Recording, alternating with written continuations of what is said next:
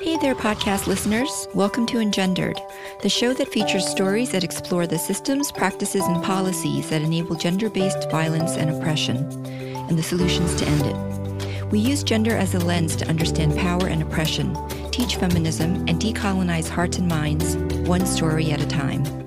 Engendered is sponsored by Kanduit, spelled K A N D U I T, and I'm your host, Teri Yuan.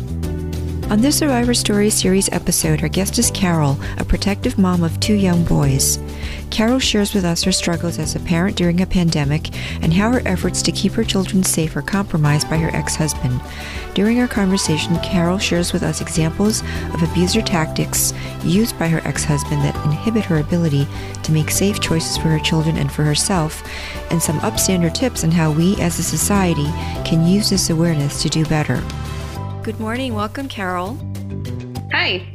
So, this episode is part of a series that we're doing on the gendered impact of COVID or the coronavirus. And we've seen all across the world uptick in domestic violence. And even though, Carol, you and your ex husband have been separated and divorced for some time now, um, I really want to shed some light through our conversation on how domestic abuse doesn't end when you leave your abuser and that it can take form in different ways. What was your custody and or visitation schedule and arrangement prior to the onset of COVID-19?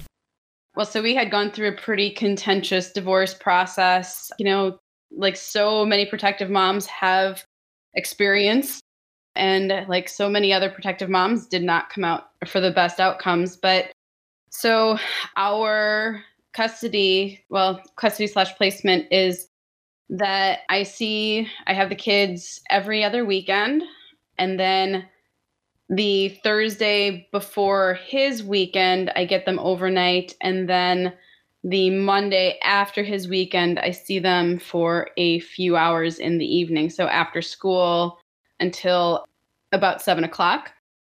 And that uh, the the our the language in our agreement was specifically around the school schedule and when school started and let out. So that's been kind of a problem. When it was your time to spend with your children, would you pick them up at school? Is that how it worked? Yep. And then after at seven o'clock, when your t- parenting time was over, where would you re- bring the children back to their father? We would do our person in person exchanges at the police station. And this was in the custody order. It was in the custody order. So we tried to avoid as many in person exchanges as we could because it was well, one, it was risky. Two, it was a it was really stressful on the kids to have to be in the presence of both of us because, well, I mean, they remember a lot of what happened. So um, it caused them a lot of stress to be around both of us at the same time. So we try to avoid that. And so that's why most our, our exchanges happened either at school or at daycare. You have two boys, Carol. How old are they? Yep, two boys. They are four and six. What about is the four year old in pre K, I guess? Is that the right age?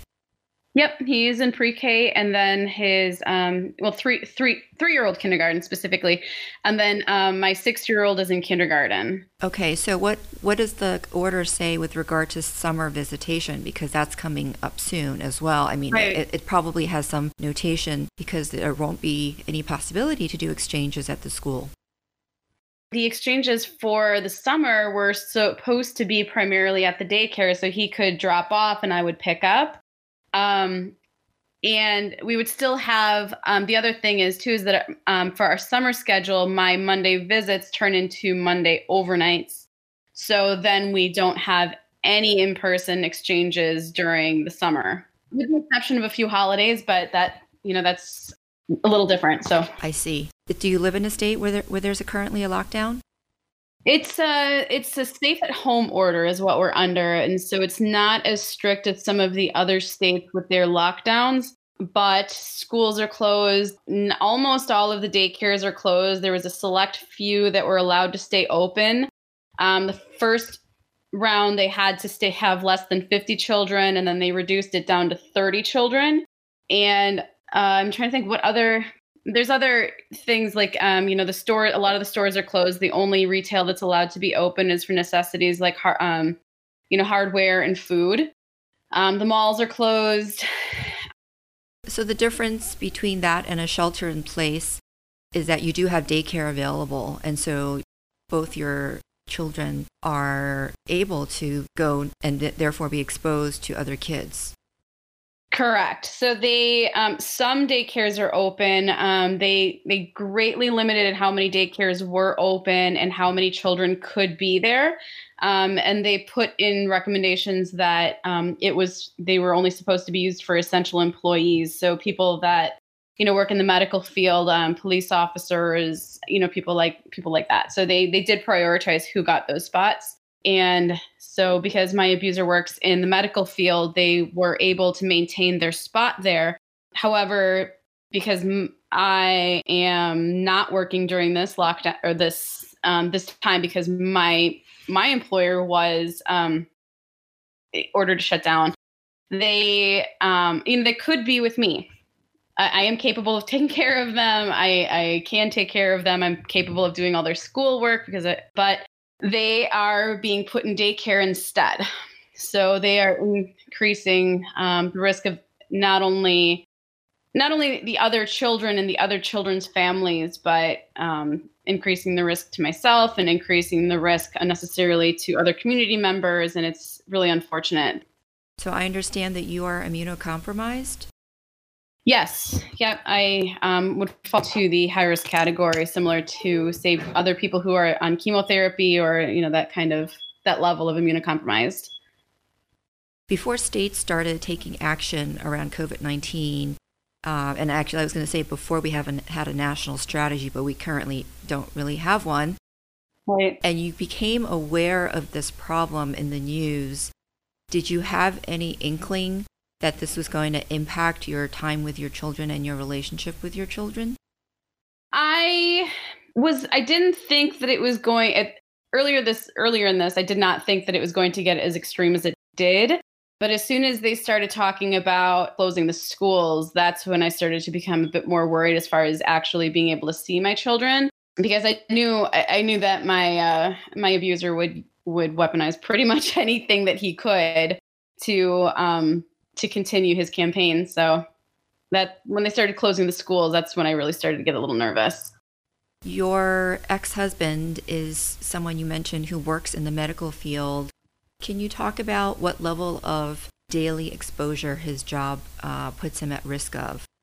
He um, works in, so he works in the medical field. Um, last I knew, he worked in about five different hospitals and two different clinics. And I know that his um, his workload is probably decreased because they're only doing emergency work, but they're still doing emergency emergency work, and that does take him in and out of the ICU and in and out of the emergency room.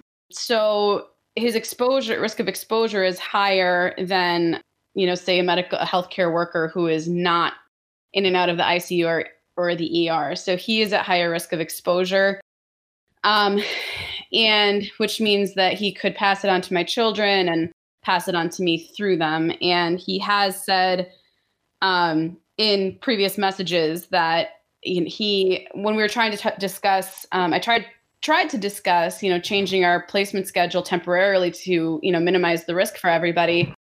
And his response was that he wasn't going to be taking any extra precautions because in his eyes he we were all going to get it anyway and that i was the only one at risk so he didn't really care. Do, do you know in his communication with you if he is actually practicing proper social distancing and taking the necessary precautions as a medical professional let alone as a parent? I i don't know for sure. Um, i know that the social distancing piece he is not because, you know, he still has the kids in daycare. He is still using multiple sitters. Um, he has his elderly parents babysit the children when he's working. Um, he hasn't, I know he hasn't changed that.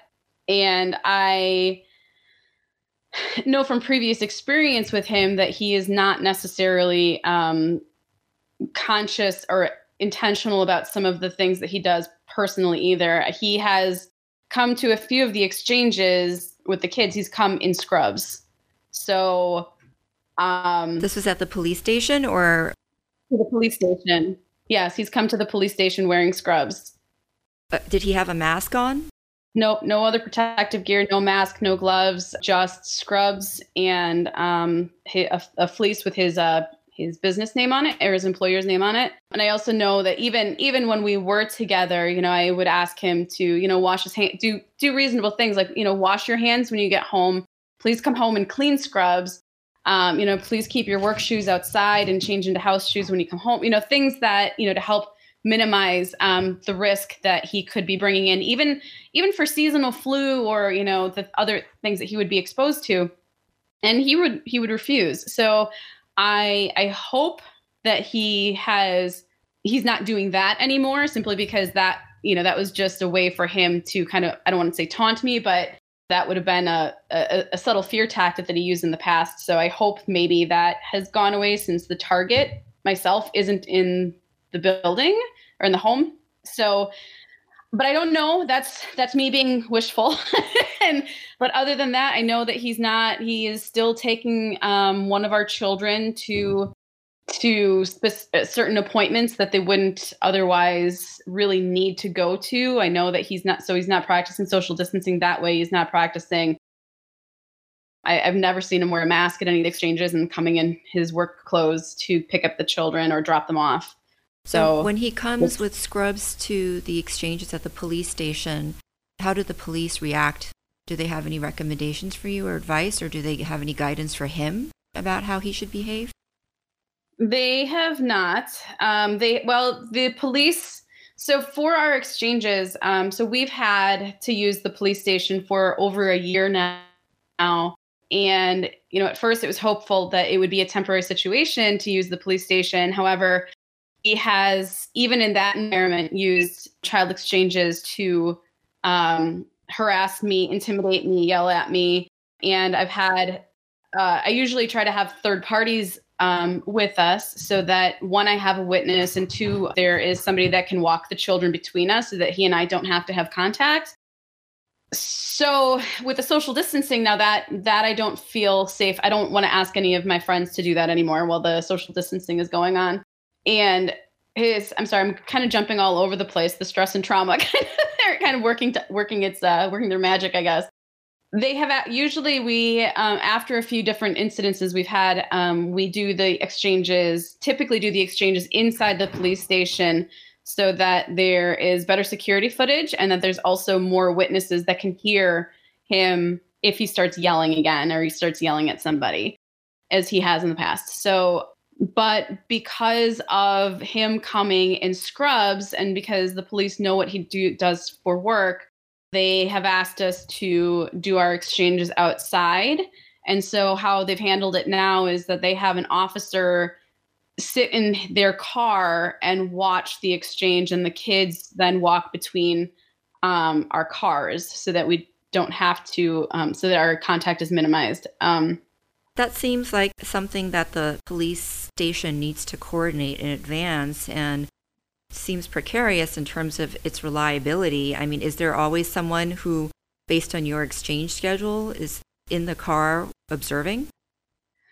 Um, so far there has been. Um, I think, you know, early on when we had to start using the police station, they were not as helpful, but after a few incidences of him getting aggressive with even the third parties and even in front of the third party's children, they started to kind of figure out that this isn't a typical custody situation. And so they've been a lot more accommodating and a lot more helpful and in that aspect. And so they have they have always so far had somebody available and they have said too that if for some reason they don't have someone available then we could do it in the lobby it's just that every i mean for for completely reasonable reasons um, would they prefer us to key stay outside for now so that you know they're not exposed and and I, and I understand and respect that but it's definitely caused it it has decreased my safety in the exchanges.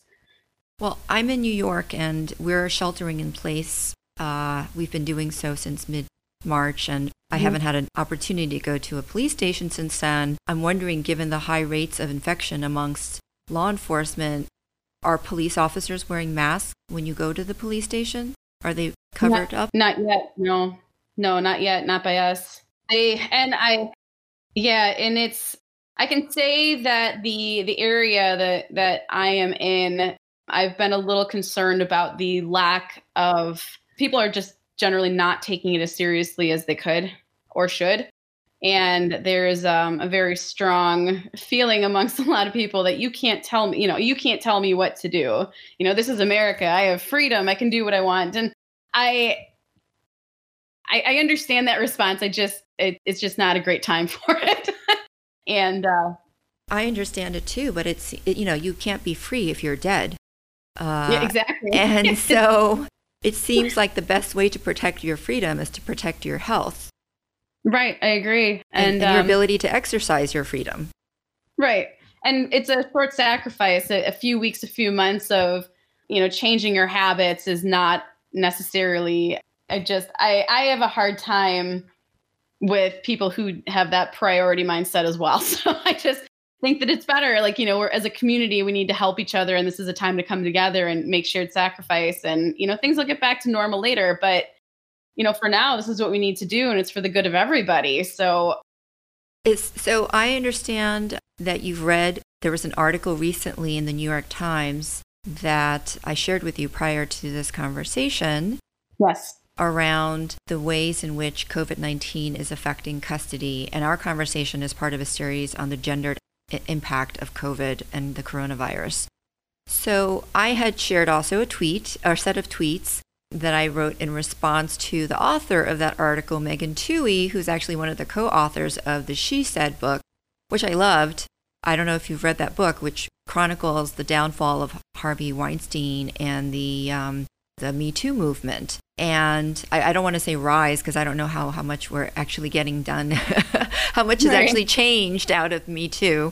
Um, but but you know, I really respected her as a journalist, um, and especially for producing that book and her research on that book. And I was really disappointed in Megan's reporting with regard to custody because she made it seem gender neutral, and there was no real deep dive into the relationship dy- dynamics of each of these couples, parents, and whether or not there was a power and control issue prior.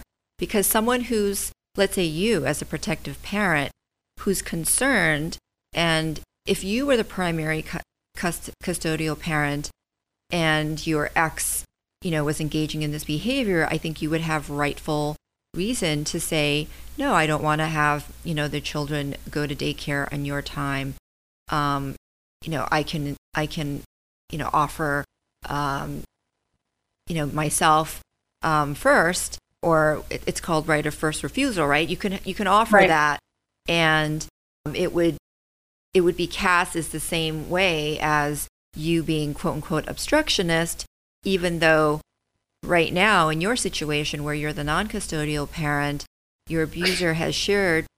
Um, and you've shared with me the, the you know quotes and, and st- statements he's made to you where he is deliberately not social distancing, not adhering to those practices, as a way to, number one, you said, help the children get infected so they could have herd immunity.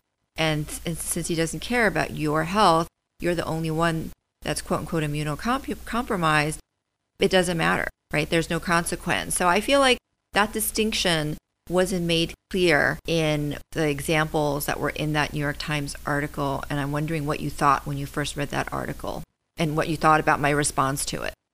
I thought your response to it was absolutely spot on. I, I found that article to be, I, I, mean, just completely misrepresenting what so many of us go through. And I, I think one one thing that people, journalists particularly, miss when it comes to these cus- these quote unquote custody battles is that you know non-abusive parents generally don't act like this. Like they I, I've seen I have other friends that are, you know, that aren't with their their um, former partner they're the parent of the other of their children anymore. And you know they work together. They have conversations. They say they analyze their risk. They you know they can work it out.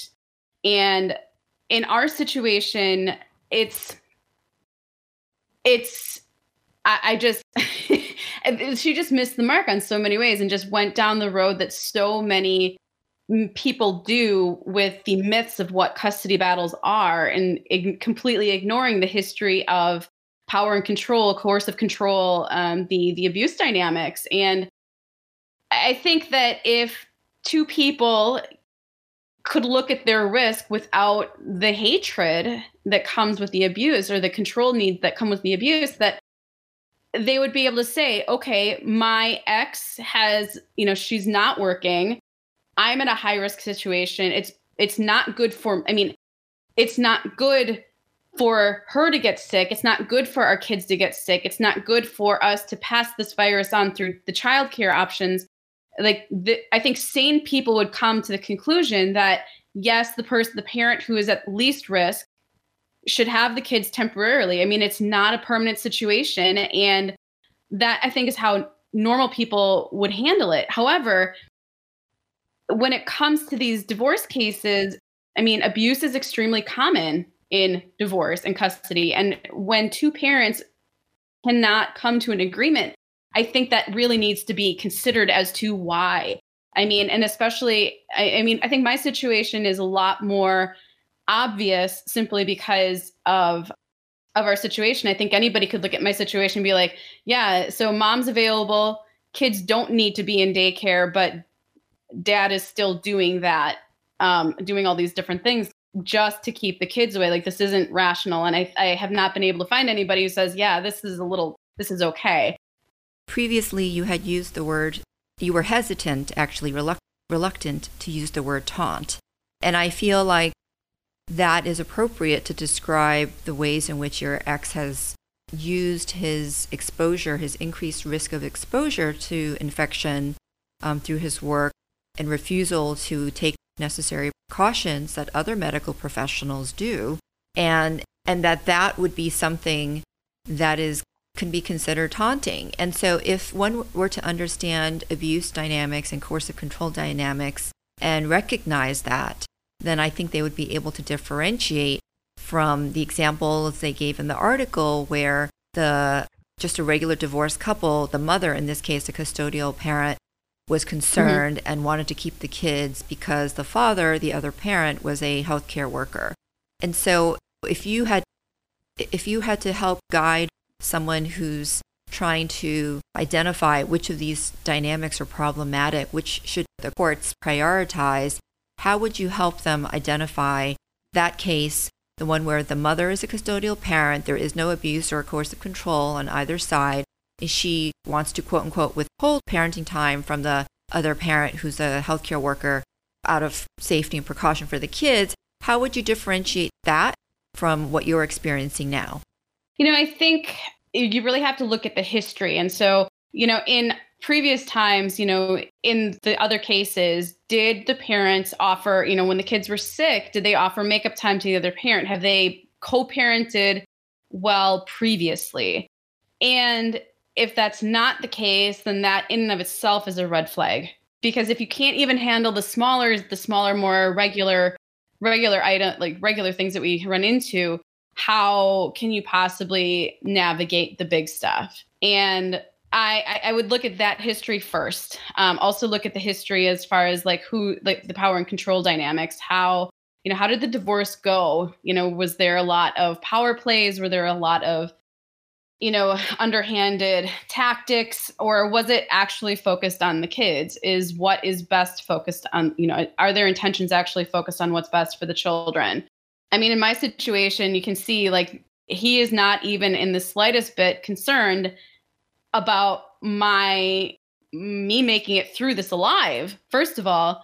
And that is an extreme thing to look at, to consider. It's just like, even even if I'm sorry, I'm losing my train of thought here. Like it's just so ridiculous. But like it, normally, like people can separate their disdain for the other parent from what is good for the kids. Like even if they don't like the other person, they can say they still need this person in their lives. Like they still have positive things to offer. And in my situation, it's pretty obvious that that is not what's happening. And I think that's something um, that people should look for as well. Coercive control and abuse is just so incredibly common. It's extremely damaging to the lives of women and children in particular, and we really need to address it. I think I know I can speak for our state, and we had um, a we have a bill in its early stages where they are trying to address the issue of um, victims not backing out at the last minute for to being witnesses to the the criminal charges of their abuser and I, I forget exactly how they wanted to do it, but they wanted to impose sanctions on the witnesses that backed out. And while I think that I do believe that, you know, it's hard for prosecutors to prosecute domestic violence partially because uh, and abuse because victims back out. But the reason they back out is because of the coercive control that they are experiencing from both in, in, from both their abuser, right? Like they have to worry about the consequences from their abuser, but also, you know, the, I mean, the prosecutors are coercing them too. And they need to understand those dynamics of how to actually get the the victims to have a safe place so they can properly be witnesses. And I, how we go about it is really important. I, I just so what comes to mind when you were when you were talking earlier just now is there's a case in in New York City. I think it was a Queens mom.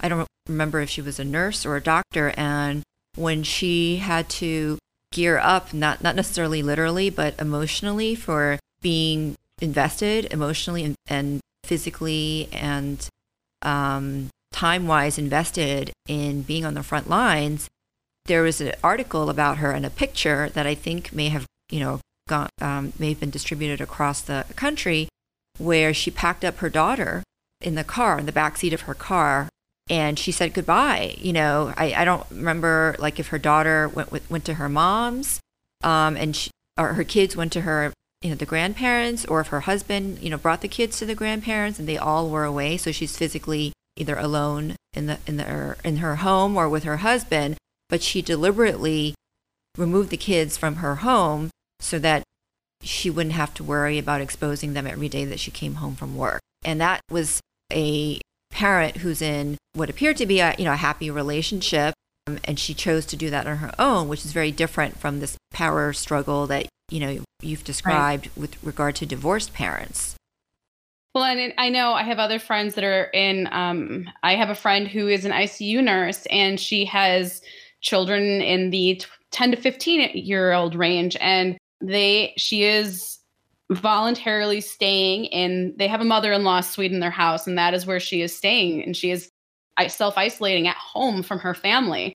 Um, and then you read the articles too about other medical workers that are you know staying sleeping in their car and staying in their car so that they don't go home. And it's like that very different dynamic is like this is how some people taking this very seriously versus other people who are not and how they navigate it is really it's really telling. So and i know you know even so another thing is too is when even when i was with my abuser um you know we had talked about what would happen if you know he got exposed to something if there was a, a, a outbreak of something and it's just of something major and you know the you know we decided and like that either he would go to a hotel or someplace he would separate himself from the kids and i to protect us and then you know the divorce happens and now this is how he's handling it. So, I mean, granted, he might not have been telling the truth back when he said that he would self, he would, you know, he would separate himself from us just to protect us. But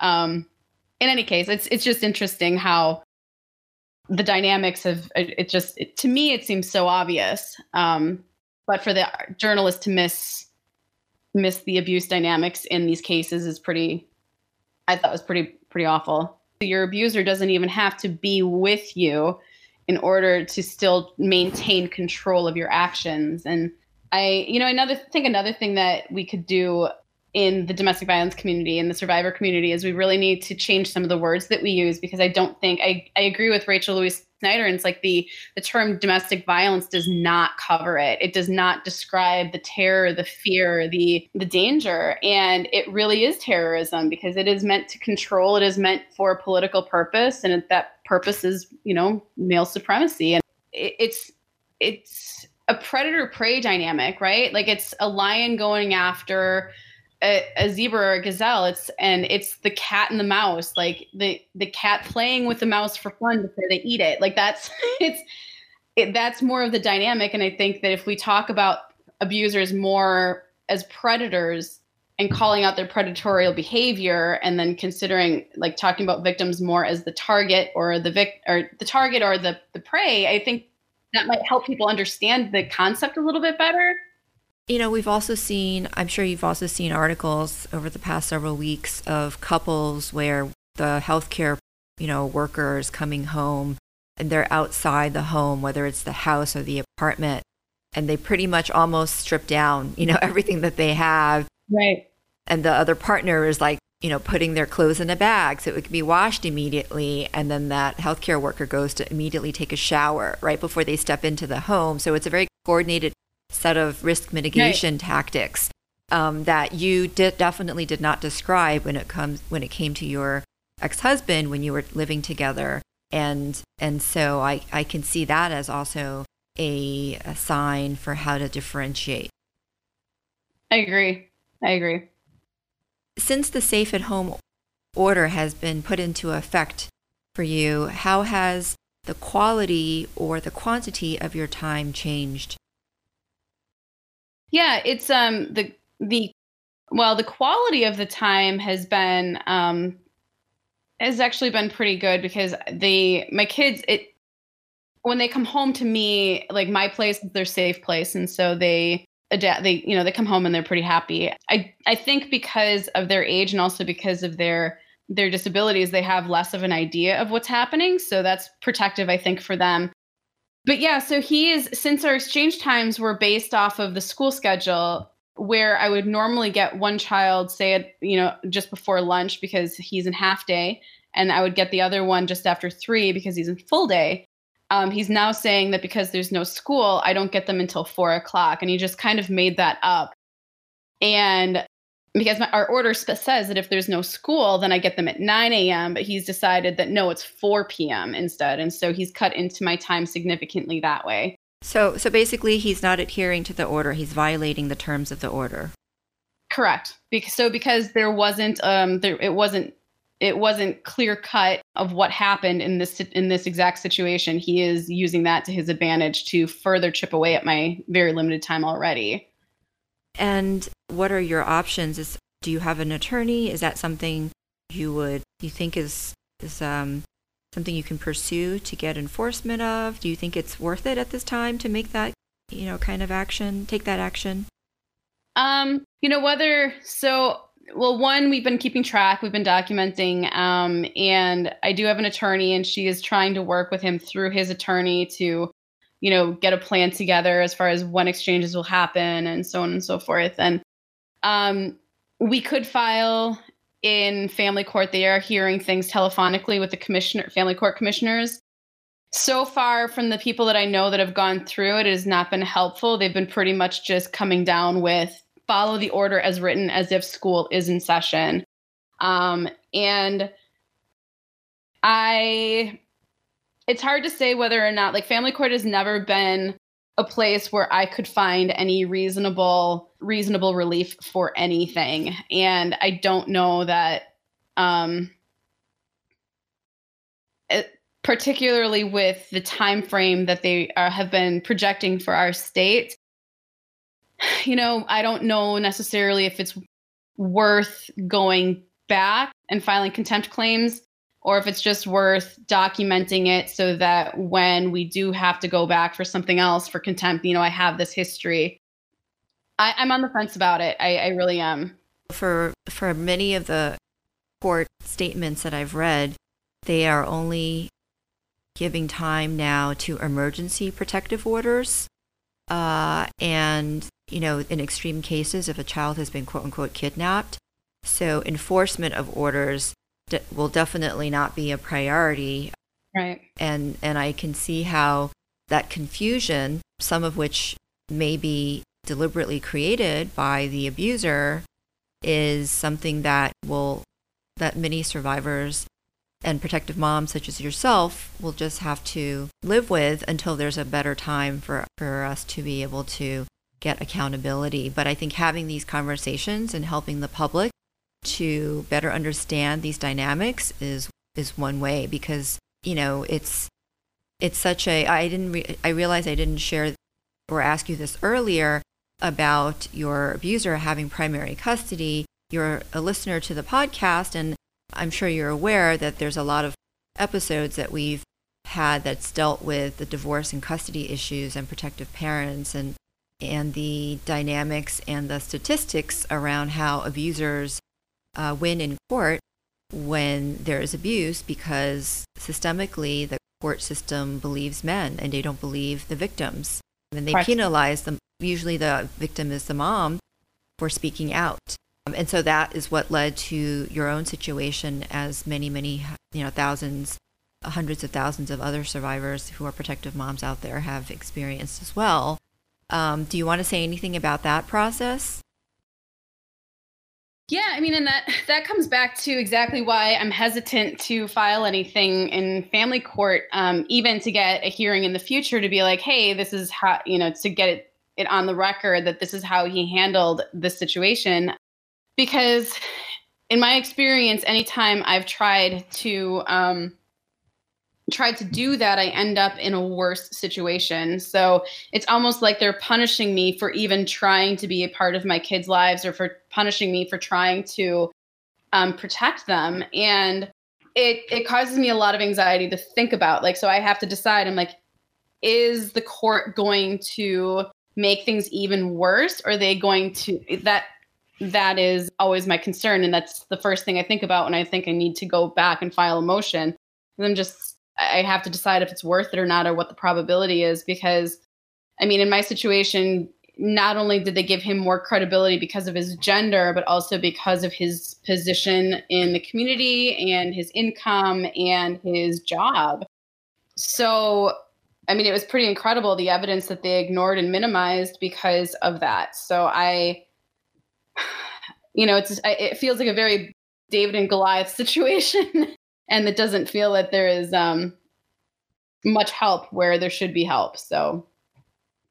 Before we close, I also want to just touch upon the fact that you live in a state that recently um, required the citizens to participate in person uh, to cast their ballot for the dem- for the primary, right. and and that was something that was overturned by the Supreme Court. They overruled the. Is, is that right? By the way, what I'm saying? Yeah. Okay. So yeah, that was something that the, the Supreme Court overruled, which is the governor actually postponed your primary to, I don't remember if it was June or a later date. And the Supreme Court said, no, we're going to have it in person. And actually, it also discounted many of the mail in ballots. So, what was that experience like? Did you go out and vote? And how do you feel about that?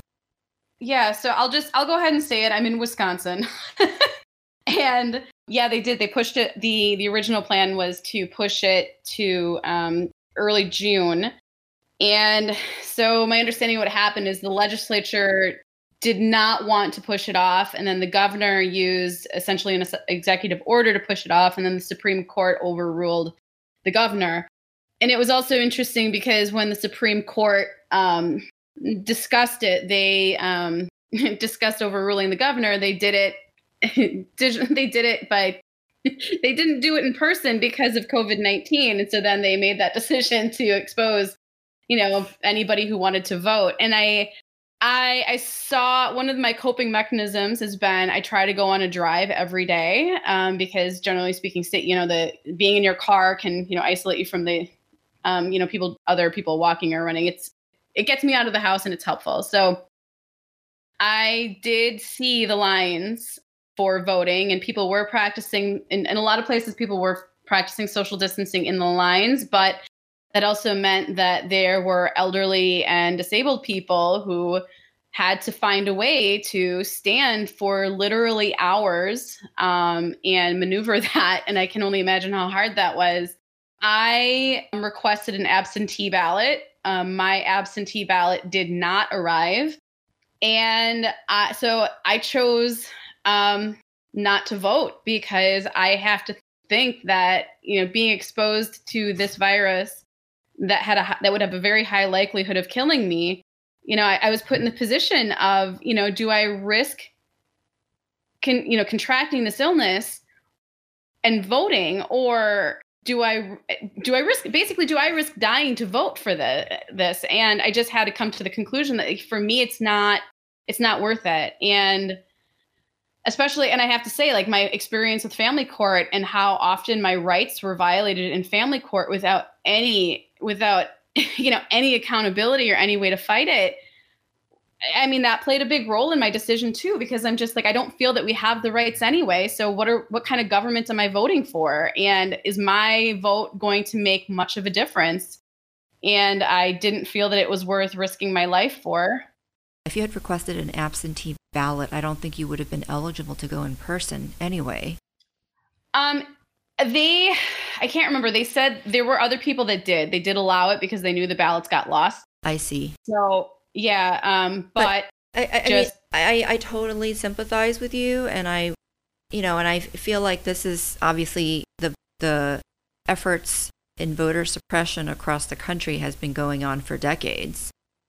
Right. And especially in urban areas, in areas where there's high minority populations, in areas where there are potentially more democratic uh, voters who support policies that enable collective well-being rather than individual well-being and you know such as medicare for all and right. our social safety net and you know all of those things that um, you would think at this time of crisis that people would start to shift around you know the fact that so many right people, millions of people, over 12 million people, I think, have now 10% of the population, the working population is now unemployed as of today.